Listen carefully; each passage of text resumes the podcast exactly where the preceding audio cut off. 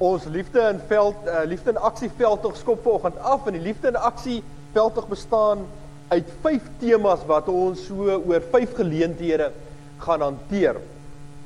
Nou die veldtog staan op 'n paar bene. In die eerste plek, dit wat ons Sondag hier saam doen, dat daar 'n diens is waar 'n tema hanteer word. En dan gaan julle 'n boekie kry wat ons nou van uitdeel. Ons sal ek sal nou vir julle sê, ehm um, hierdie is net so 'n tydelike enetjie. Die ander ene is nog so 'n bietjie by die drukkers vasgehak. En uh, in die boekie is daar 'n uh, 'n bladsy, so eers 'n inleidende gedeeltetjie, dan 'n bladsy waar elke Sondag se preek se teksgedeelte staan en dan ook so 'n plekkie waar mense kan notas maak. Dan is daar ehm um, geleentheid vir vir 'n uh, Bybelstudie. 'n Persoonlike Bybelstudie wat jy elke aand kan doen, 'n gedeelte lees wat dan aansluit by die tema wat die vorige Sondag bespreek is. En dan aan die einde van elke elke tema is daar ook 'n groepsbybelstudie. Dis nou vir die selgroepe. So alles skakel so mooi by mekaar in. Dis dan die eredienste, die uh persoonlike Bybelstudie en dan ook die die groepsbybelstudie. As jy nog nie by 'n selgroep ingeskakel is nie, gaan praat met eendag en dan skakel jy net vir hierdie 5 geleenthede in wat nou so 'n bietjie langer as 5 weke is omdat ons nou nie elke week mekaar kom nie. Uh gaan dit regtig vir julle baie beteken. Ek wil dit regtig sterk aanmoedig. Op julle sitplekke was daar so 'n boekmerk gewees wat die vyf temas hanteer en elke keer se datum by het. Nou wil ek hê julle asseblief oplet na iets. Die 28ste Februarie sou ons nou weer 'n gewone diens hier gehad het. Maar die 28ste is dit die gebedseminar waar Dr. Anders Nel die gebedseminar kom waarneem. So wat nou gebeur het is daardie tema het nou net geskuif na die 3de Februarie toe. Ons gaan later meer sê oor die alternatiewe geleenthede wat ons gaan hê op die ander Sondae, maar dit skuif dan na so 'n alternatiewe geleentheid toe. So let net op dat die 28ste die volgende groot diens hier is dan die gebedseminar en dan my liefde vir God word die 3de Februarie hanteer. Ons teksgedeelte is Lukas 15 as jy so lank daar wil oopmaak. Voor ons saam lees, kom ons maak toe ons oë en dan vra ons vir die Here om met ons te praat deur dit wat ons saam lees. Almagtige Here, wat 'n voorreg is dit om uit U woord te lees en en daaruit U te ontdek en van U te leer. Here, vanoggend wil ons veral hier stil staan by die liefde en U genade. Here, dis iets wat ons sukkel om te verstaan omdat ons so min daarvan ken. En daarom vra ons, Here, maak U woord oop deur die Gees. Here, maak ons maak ons geestelike oë helder. Help vir ons om so 'n bietjie te vergeet van die dingetjies wat vir ons pla en wat vir ons bekommer en dinge wat ons gedagtes besig hou. Raak vir ons aan elkeen van ons in die besonder daar waar ons sit. Aan U kom toe al die eer en heerlikheid tot in alle ewigheid. Amen. Goed Lukas 15. Ehm um, begin met twee gelykenisse. Die eerste een is die gelykenis van die verlore skaap, dan die gelykenis van die verlore muntstuk waar die die besonderheid van van iemand wat terugkom na die waarheid toe beskryf word. Goed. Dan breek Lukas 15 vers 11 aan die gelykenis van die verlore seun wat eintlik vir ons 'n redelike bekende gedeelte is, maar kom ons kyk 'n bietjie vanoggend so uit 'n ander hoek na hierdie gedeelte. Ek lees vir ons vanaf vers 11. Verder het Jesus gesê: Daar was 'n man wat twee seuns gehad het. Die jongste het vir sy pa gesê: "Pa, Gee my die deel van die besittings wat my toekom. Hy het toe die goed tussen hulle verdeel. Nie lank daarna het die jongste seun alles tot geld gemaak en van die ouer huis af na 'n ver land toe vertrek. Daar het hy sy geld verkoos deur losbandig te lewe. Nadat hy alles deurgebring het, het daar 'n kwaai hongersnood in daardie land gekom. En ook hy het begin gebrek ly. Hy het toe sommer by een van die mense van daardie land gaan bly en die het hom na sy plaas toe gestuur om varke op te pas. Daar het hy gewens hy kon sy honger stil met die pele wat die varke eet, maar niemand het hom daarvan gegee nie. Toe kom hy tot inkeer en sê my pa het wie weet hoeveel dagloon is en hulle het almal oorgenoeg kos en hier vergaan ek van die honger. Ek sal dadelik na my pa toe teruggaan en vir hom sê pa ek het teen God en teen pa gesondig Ek is nie meer werd om pa se seun genoem te word nie. Behandel my soos een van pa se dagloners. En hy het sonder versuim na sy pa toe teruggegaan. Toe hy nog van ver kom, het sy pa hom al gesien en hom innig jammer gekry. Hy het gehardloop, hy hardloop hom tegemoet, omhels hom en soen hom. Toe sê die seun vir hom: "Pa, ek het teen God en teen pa gesondig. Ek is nie meer werd om pa se seun genoem te word nie." Maar sy pa roep sy werksmense: "Maak gou, bring klere, die beste en trek dit vir hom aan. Sit vir hom 'n ring aan sy vinger en trek vir hom skoene aan. En bring die vetgemaakte kalf, slag hom en laat ons eet en fees vier. Hierdie seun van my was dood en hy lewe weer. Hy was verlore en ek het hom teruggekry. Toe het hulle begin fees vier. Die oudste seun was nog in die veld. Toe hy terugkom en naby die huis was, hoor hy musiek en singery. Hy roep die een van die bediendes nader en vra hom wat aan die gang is. Die bediende antwoord: "Die broer het gekom en die pa het die vetgemaakte kalf geslag omdat hy hom behoue en gesond teruggekry het." Toe die oudste seun kwaad geword en hy wou nie in die huis ingaan nie. Sy pa gaan toe uit en praat mooi met hom. Maar hy antwoord sy pa: "Kyk, al die jare werk ek soos 'n slaaf vir pa. Nog nooit het ek 'n opdrag van pa verontagsaam nie. En vir my het pa nog nie eers 'n bokkie gegee om saam met my vriende te kan feesvier nie. Maar nou dat hierdie seun van pa wat pa so goed met prostituie deurgebring het teruggekom het, het pa vir hom 'n vetgemaakte kalf geslag Toe sê die pa vir hom: "Kind, jy is altyd by my en alles wat pa het is ook joune. Maar ons kan tog nie anders as om fees te vier en bly te wees, want hierdie broer van jou was dood en hy lewe. Hy was verlore en ons het hom teruggekry." Ons lees net tot daar uit die woord van die Here kan die Bybel oophou of vanoggend daarna terug verwys. Nou as die Here Jesus hierdie gelykenis vertel, is dit nou nie iets wat vir ons vreemd is nie. Dis 'n storie wat ons almal maar ken. Baie van ons beleef dit dalk in ons eie lewens van 'n pa, van 'n oudste seun, 'n jonger seun. Die oudste seun, die oorverantwoordelike een wat alles reg doen, wat vir alles verantwoordelik voel. Die jonger ene wat wat sukkel om sy plek te vind. En dan op 'n dag sy goed vat en na iets beter gaan soek. In hierdie verhaal kry ons so drie bewegings wat plaasvind. In die eerste beweging is die jongste seun wat op 'n dag besluit hy wil iets anders met sy lewe doen. Dit wat hy hier by sy pa ervaar, is nie vir hom genoeg nie. En dan doen hy iets wat vir ons mag vreemd wees, maar nie so vreemd was in die tyd waarin hulle geleef het, dat hy vir sy pa vra om al sy goed te verdeel tussen die kinders sodat hulle dit kan gebruik. Dit was nogal moontlik geweest vir 'n pa om in 'n mate te abdikeer op 'n punt en sy die erfporsie tussen die kinders te verdeel sodat hulle aangaan met die met die werk in die boerdery waarmee hulle ook al besig was. Maar wat interessant was, en dit lees ons daar in Deuteronomium dat die oudste seun het altyd 2/3 van die erfporsie gekry. En die jongeres het die res gekry. In hierdie geval sou die jongere dan nou 1/3 gekry het. So ons sien dat die oudste ene was definitief die een gewees wat baie beter af was as die jonger ene. En so word die goed dan verdeel tussen hulle twee. Die jonger ene besluit hier is nie waar hy wil bly nie en hy verkoop alles en hy gaan soek 'n nuwe lewe. Ons lees hier dan as die Here Jesus die gelykenis vertel van 'n ver land. Waar hy besluit die lewe is vir plesier gemaak. En dan het dit ook ernstige gevolge. Die gevolge vir die jonger ene is dat dit vir hom aanvanklike lewe van plesier en in genot breë meebring 'n lewe van sorgeloosheid.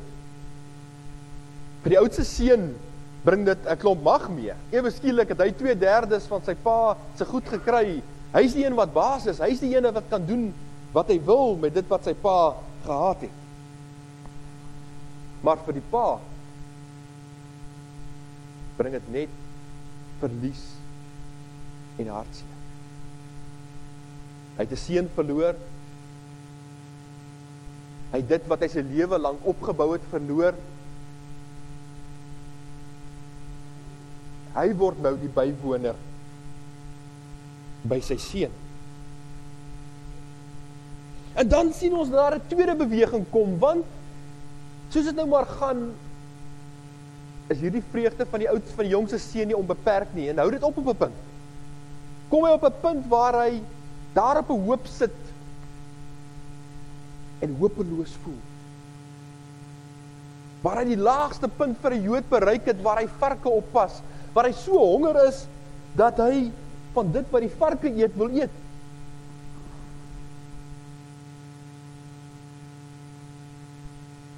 En dan kom die tweede beweging. Waar hy besef hy moet dalk teruggaan. En as hy wil teruggaan, dan gaan hy nie terug omdat hy so behoefte aan sy pa het of dat hy 'n keuse maak om weer by sy pa te gaan bly nie, maar hy gaan terug omdat hy nie anders kan nie. Hy gaan terug na sy pa toe omdat hy sal doodgaan van die honger as wat as hy bly waar hy nou is. Dan gaan hy terug. Maar nou die spanning in die verhaal. Hoe gaan die pa reageer? Want die seun weet hy kan op niks aanspraak maak nie. Sy erfpos het hy gekry. Hy het sy pa hartseer gemaak. Hy het sy pa kwaad gemaak. Sal daar vir hom 'n plek wees by sy pa. En dan die derde beweging, die hoogtepunt in hierdie verhaal is dit dat ons lees dat dit is nie die seun wat na die pa toe hardloop nie. Maar hier ongelooflike dat die pa van ver af die seun al sien aankom. Vir al hierdie tyd wat die seun weg was, het die pa uitgekyk. Het hy die horison dopgehou vir daardie dag. Daardie dag wat aangebreek het as die seun weer terug sal kom na hom toe. Het die ongelooflike vers wat ons lees hier toe hom nog van ver af sien aankom, het die pa en die pa hom al gesien en hom innig jammer gekry. Hy hardloop hom tegemoet om hels hom en soen hom. Ons lees niks van wraak, ons lees, lees niks van van te nagekom voel nie. Ons lees niks van verwerping nie, maar hierdie pa wat hierdie seun wat wat hom so verwerp het, hy hardloop na hom toe. Hy kry hom innig jammer en omhels hom. Ietsie van die diepte van hierdie gevoel van die pa vir die seun te beskryf word die Griekse woord span geniet so mooi gebruik wat vir ons ietsie sê van hoe die pa gevoel het oor hierdie seun. Hierdie span geniet so mooi beteken om uit jou derms uit vir iemand jammer te kry. Om letterlik te voel asof ietsie binnekant jou stikkend skeur so voel jy oor hierdie ander persoon.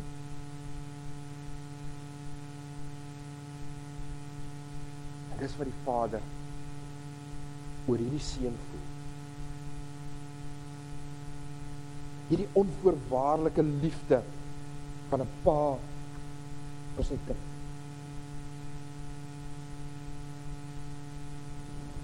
dan sien ons hy maak hierdie liefde van hom ook prakties.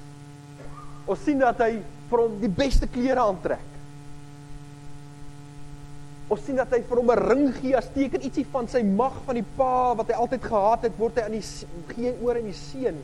Ons sien dat hy fees vier. Rembrandt skilder hierdie skildery van van hierdie verhaal en dan sien ons waar die pa en die seun bymekaar staan is iets opvallends as ons na die hande kyk van die pa. Nou daar's nou so 'n ongelukkige stikkende merk op die bord, maar goed. Wat is snaaks aan daai twee hande? Die een is 'n vrou se hand.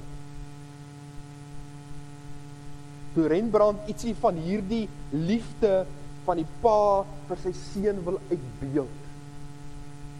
Toe skilder hy hierdie pa met met hierdie sagtheid in hom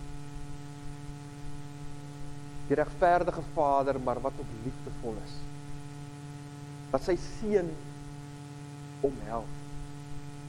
Wat hom teen hom vastrek. Dis die volmaakte liefde wat God vir ons het. Volmaakte liefde wat ons so sukkel om te verstaan. Dit is vir ons iets wat wat amper onmoontlik kan wees omdat ons so min daarvan ken. alles wat ons hierdie lewe het, moet ons verdien. Ons moet onsself bewys. En ons sien nie iets wat daarmee kan vergelyk nie. Die hartseer is dat ons leef so baie met 'n aardse begrip van 'n Vader in ons koppe en ons almal weet maar dat die aardse begrip van 'n Vader maar so gebroke is en so tekort skiet.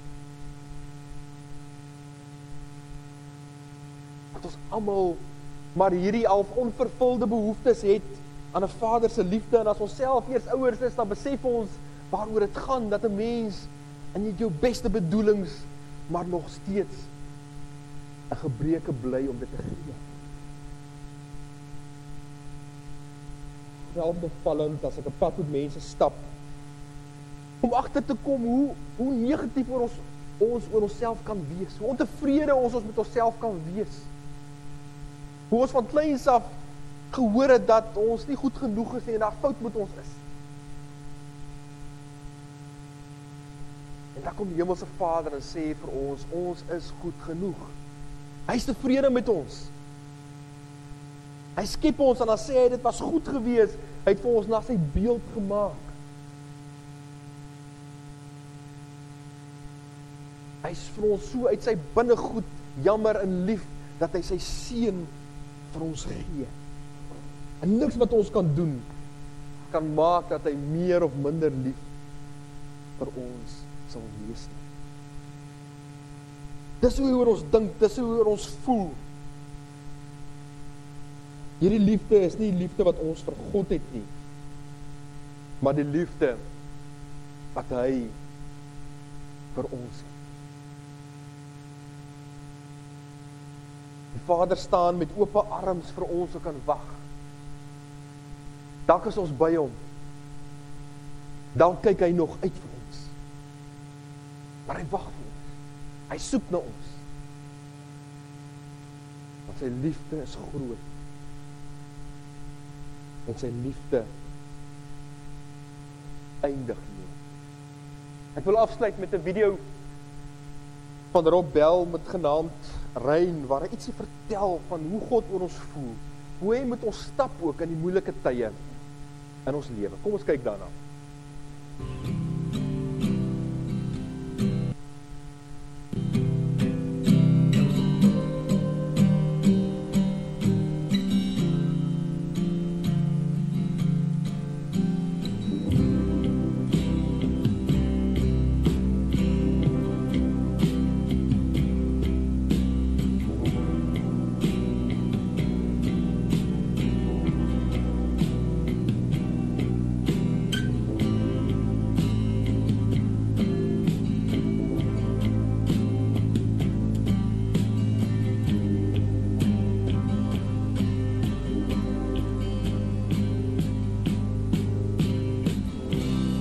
Years ago, I was with my family, and we were spending some time uh, in this cabin in the woods on the edge of this remote lake. And I mean, we were deep in the middle of nowhere.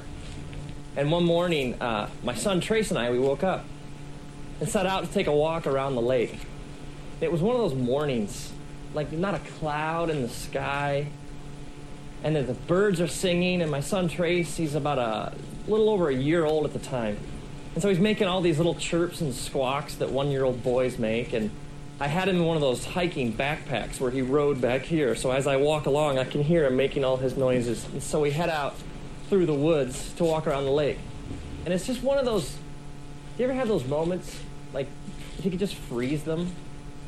Just so beautiful. And we get to the other side of the lake, and we're exactly at the halfway point. We're the farthest possible point from the cabin, and we're rounding the bend to head back, and I look up and I notice clouds. And then it starts to rain. It always rains, doesn't it? It's interesting because the scriptures say all sorts of things about rain and storms. When Jesus is teaching about what it means to live like the fullness of life in his kingdom, when Jesus speaks of it, he speaks of two different people.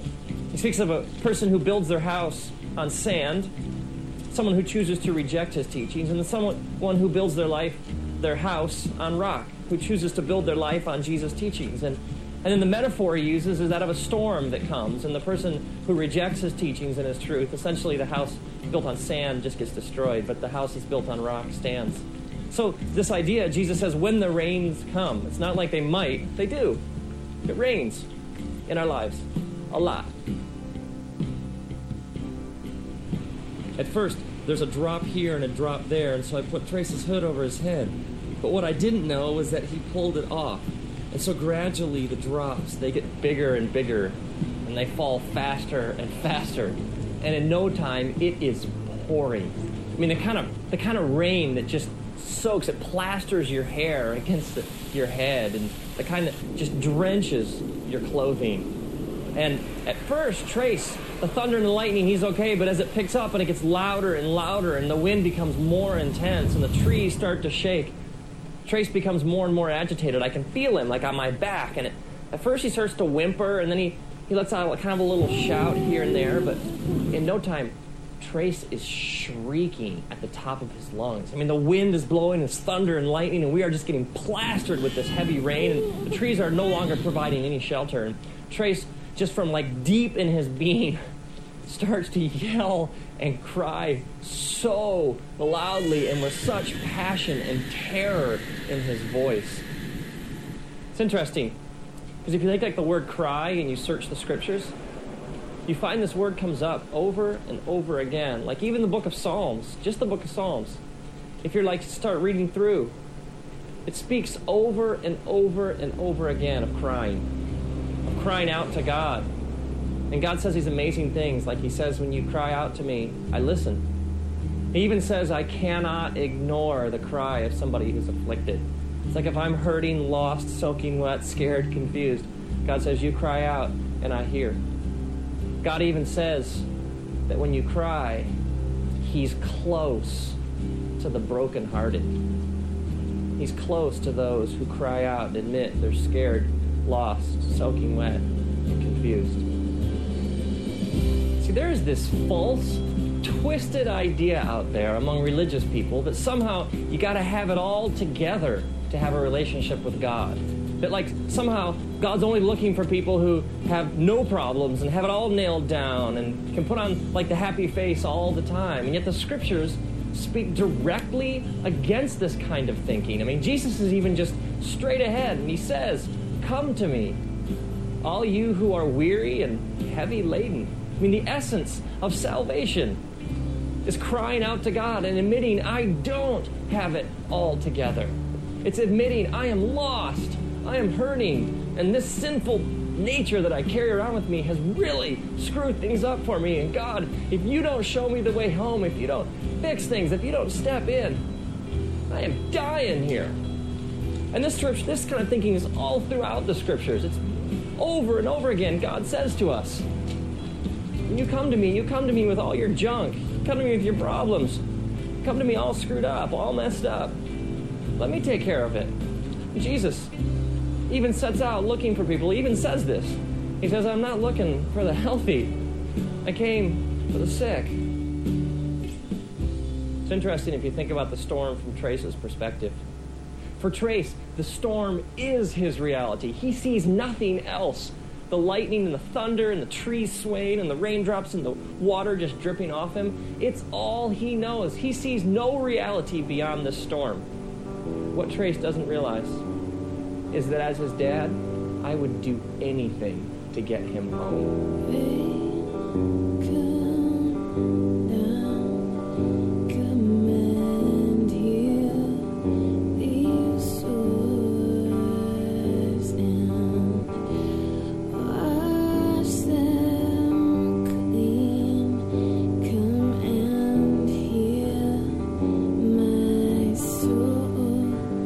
This point, Trace is shrieking at the top of his lungs in stereo right behind my head.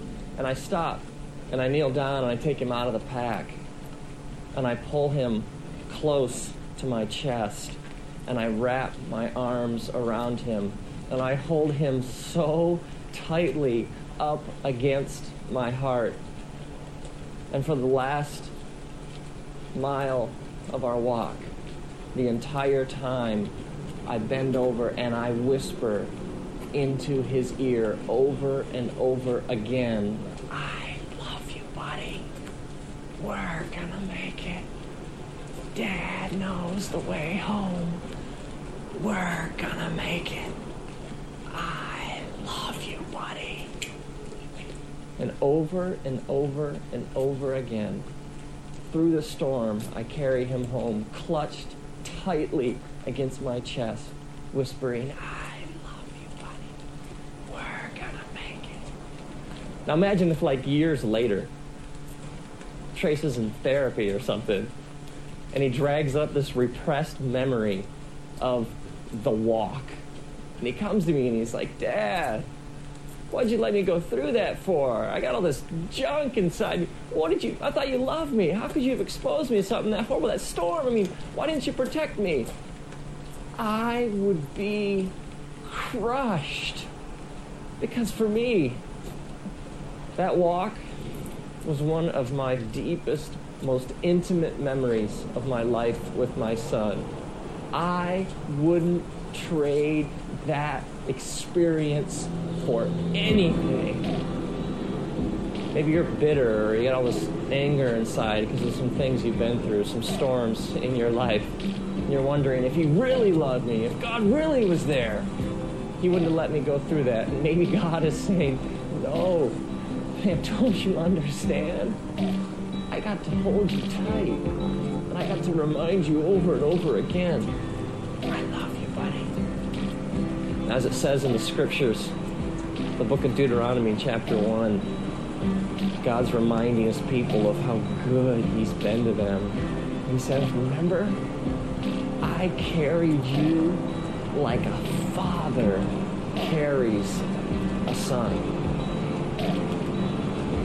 And now, may you, when you're soaking wet, lost, hurting, and confused, may you cry out. And may the creator of the universe take you out of your pack. May he hold you tight up against his chest. May he wrap his eternal loving arms around you. And may you hear him whisper,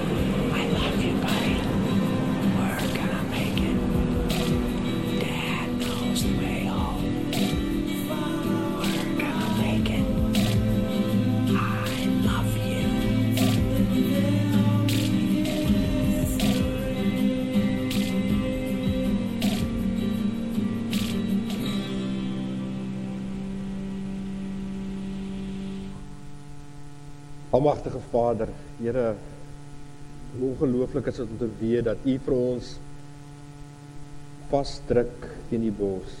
Here, in die donker tye van die lewe, ontvou U ons met U liefde en en draai vir ons. Here, nie vir ons word gespaar die storms wat oor 'n mens se pad kom nie, maar dankie dat ons weet, Here, dat dat ons in daardie tye in die besonder by U is. Dat U hart het vir die wat treur. Vir die wat soek. Vir die wat twyfel. Dankie vir die liefde. Here, ons verstaan dit nie altyd nie. Ons kan dit nie begryp nie, maar ons vra dat U vir ons sal help om ietsie daarvan te verstaan en ietsie daarvan te ervaar ook in ons eie lewens. Here, ek wil vanoggend vir elkeen bid wat hier is. Ek ken hulle harte, ek ken die dinge wat vir hulle bekommer. Besluite wat hulle moet neem. Ek ken die wat hartseer is en troos soek. Here raak elkeen aan. Stap met ons elke tree op ons pad. Dan U kom toe al die eer en die heerlikheid tot in alle ewigheid. Amen.